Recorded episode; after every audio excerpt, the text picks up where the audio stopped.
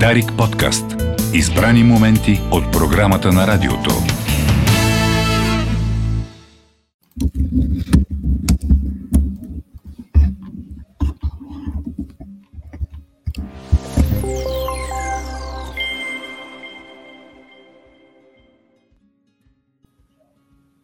Добро утро в неделя на всички приятели, почитатели на AgriBG и на Дарик Радио. Аз съм Биляна Вачева, с мен с Александра Гинева и Христина Василева. Добро утро на вас. Добро, Добро утро. А, след като изминах емоционалната седмица предишната с протестите и така страстите поотихнаха, на мен тази седмица това, което ми направи впечатление и всъщност което м- така започнахме да си правим изводи, естествено, от това, което се случи, а, генерално, така усещането, което имам, е, че земеделските производители а, са с много крив, как да кажа, имидж пред а, обществото, защото ние като аграрни журналисти ги виждаме, срещаме ги всеки ден, даваме даже в предаванията си в AgriBG, в Агросвят страшно много примери за успешни хора, за хора, които да речем са се занимавали с някакъв бизнес или нещо друго, IT-та, има психолози, счетоводители, хора, които са били в друга сфера и изведнъж просто решават да отидат да се занимават с селско стопанство. А, и когато ние ги срещаме тези хора и знаем, че те полагат един денонощен труд и в следващия момент а, се случва а, такова напрежение, бих казала, покрай протести, защото цялото общество така или иначе реагира. Всички разбираха от земеделие, от субсидии, от а, начина по който се случва това земеделие внезапно, нали, защото ние така ни се случва да разбираме от шах, от космос, от енергетика, нали, знаете как се движи обществото, особено и с Фейсбук. изведнъж всички започнаха да разбират от земеделие как се случва. И това, което ми направи впечатление, е, че реално хората не познават истинските фермери, не, не, не знаят а, какви хора са. Имате ли такова усещане или просто ние, аз така забита в този ресор а, се обърквам? Аз съм абсолютно съгласна, че първо голяма част от обществото не си дава сметка за цената на храната. А, има предвид цената не буквалната, която плащаме в магазина, а цената на това една българска стока да бъде произведена, един български хранителен продукт да стигне до нашата трапеза, колкото и да е клише това. А зад а, този килограм сирене, зад кофичката кисело мляко или пък зад плодовете, които слагаме на масата, стои човешки труд и то не лек труд а, стои инвестиция, стои работна ръка и стои един а, труд, който храни в селски регион някаква част от хората. Критиките бяха по отношение основно на субсидиите, че се получават субсидии, но те тези субсидии не са ни просто подарък. Тези субсидии се получават в рамките на всички страни членки на Европейския съюз. И в това няма нищо лошо. Ако разпределението е по закон, значи всичко е както трябва и ако се плаща данъци. Ако има съмнение за злоупотреби, в предишните подкасти сме си говорили, а, нека държавата да си влезе в правомощията и да каже, ако някой получава субсидия неправомерно, той да бъде санкциониран. В крайна сметка да уважаваме труда на хората означава да разбираме наистина колко струва и как се прави. В предварителния разговор, преди да пуснем записа на този подкаст, повдигнахме темата и е, дадох пример с Гърция. В Гърция, например, моите лични впечатления са, че хората изключително много уважават всеки ангажиран в селското стопанство, както и всеки ангажиран в туризма. А докато ние доста така неглижираме нещата и, и, и това, това прави лошо впечатление. Ако ние самите не си уважаваме земеделските производители, как и очакваме и образа на страната ни да бъде по, по-добър? Хриси, има тук... много преки впечатления, разговаряйки ежедневно да. Производители. Тук единствено бих добавила, че примерите не са само с Гърция, почти в всички страни членки, в които съм имала възможност да отида. Навсякъде фермерите са на едно а, много високо ниво, близо до различни експерти, като а, медици, учители и така нататък. Това са все пак хората, които слагат храната на нашата трапеза. Почти във всеки подкаст го коментираме, но очевидно и няма да спрем да, да го правим, защото а, някъде много се изкривява сякаш а, цялото нещо. А, и а, последните пресни примери, точно когато фермерите решиха да изразят законното си право да покажат, че са недоволни с определена ситуация, определена стратегия, механизъм, как работи държавата и така нататък, а, видя се много така голям отпор от а, самите потребители, от самото население и се видя наистина неразбирането на обикновените хора, включително и, нали, и ние като потребители, за това какво всъщност правят замеделците, как го произвеждат и откъде идва нашата храна.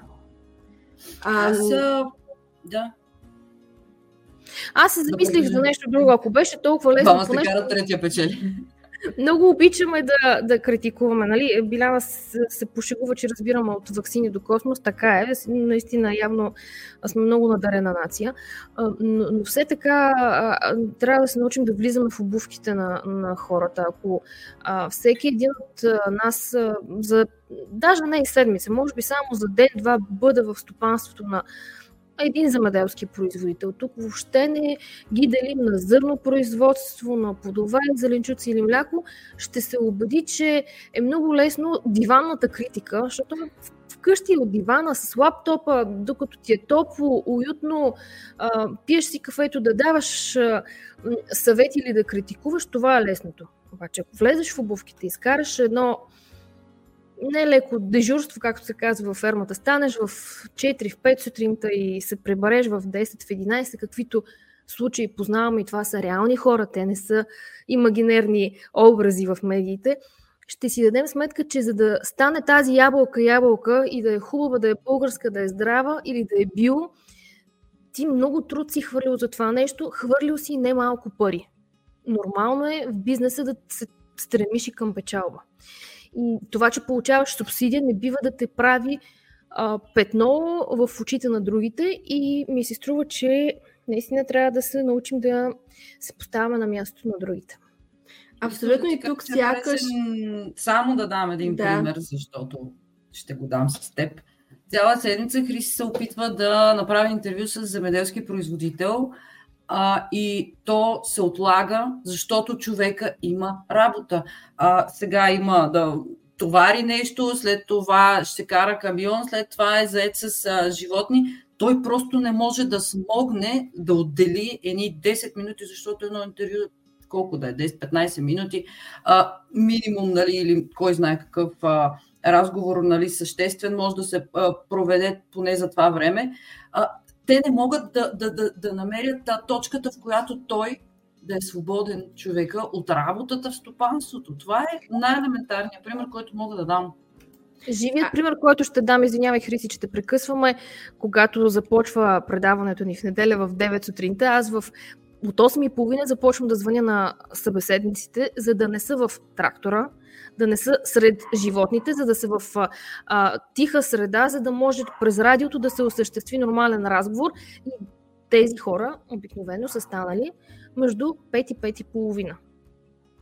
Да, и това е всеки ден, да кажем 24-7. Няма почивен ден, 365 дни от седмицата. Аз тук а, момента, в който исках да се включа, беше а, относно това, че а, е, е много хубаво сега. През последната седмица всъщност ми попадна информация, че в различни ферми ще има дни на отворените врати.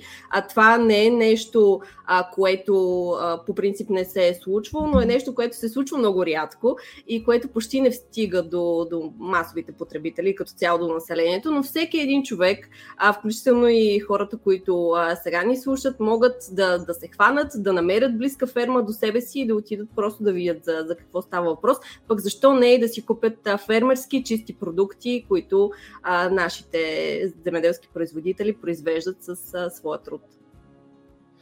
Ще сме леко а, тона на, на разговора. Това беше много хубав призив. Ние винаги в Дарик също казваме, потребявайте българското, избирайте българските производители. Ако пък се разходите до фермата и си купите продукт, още по-добре.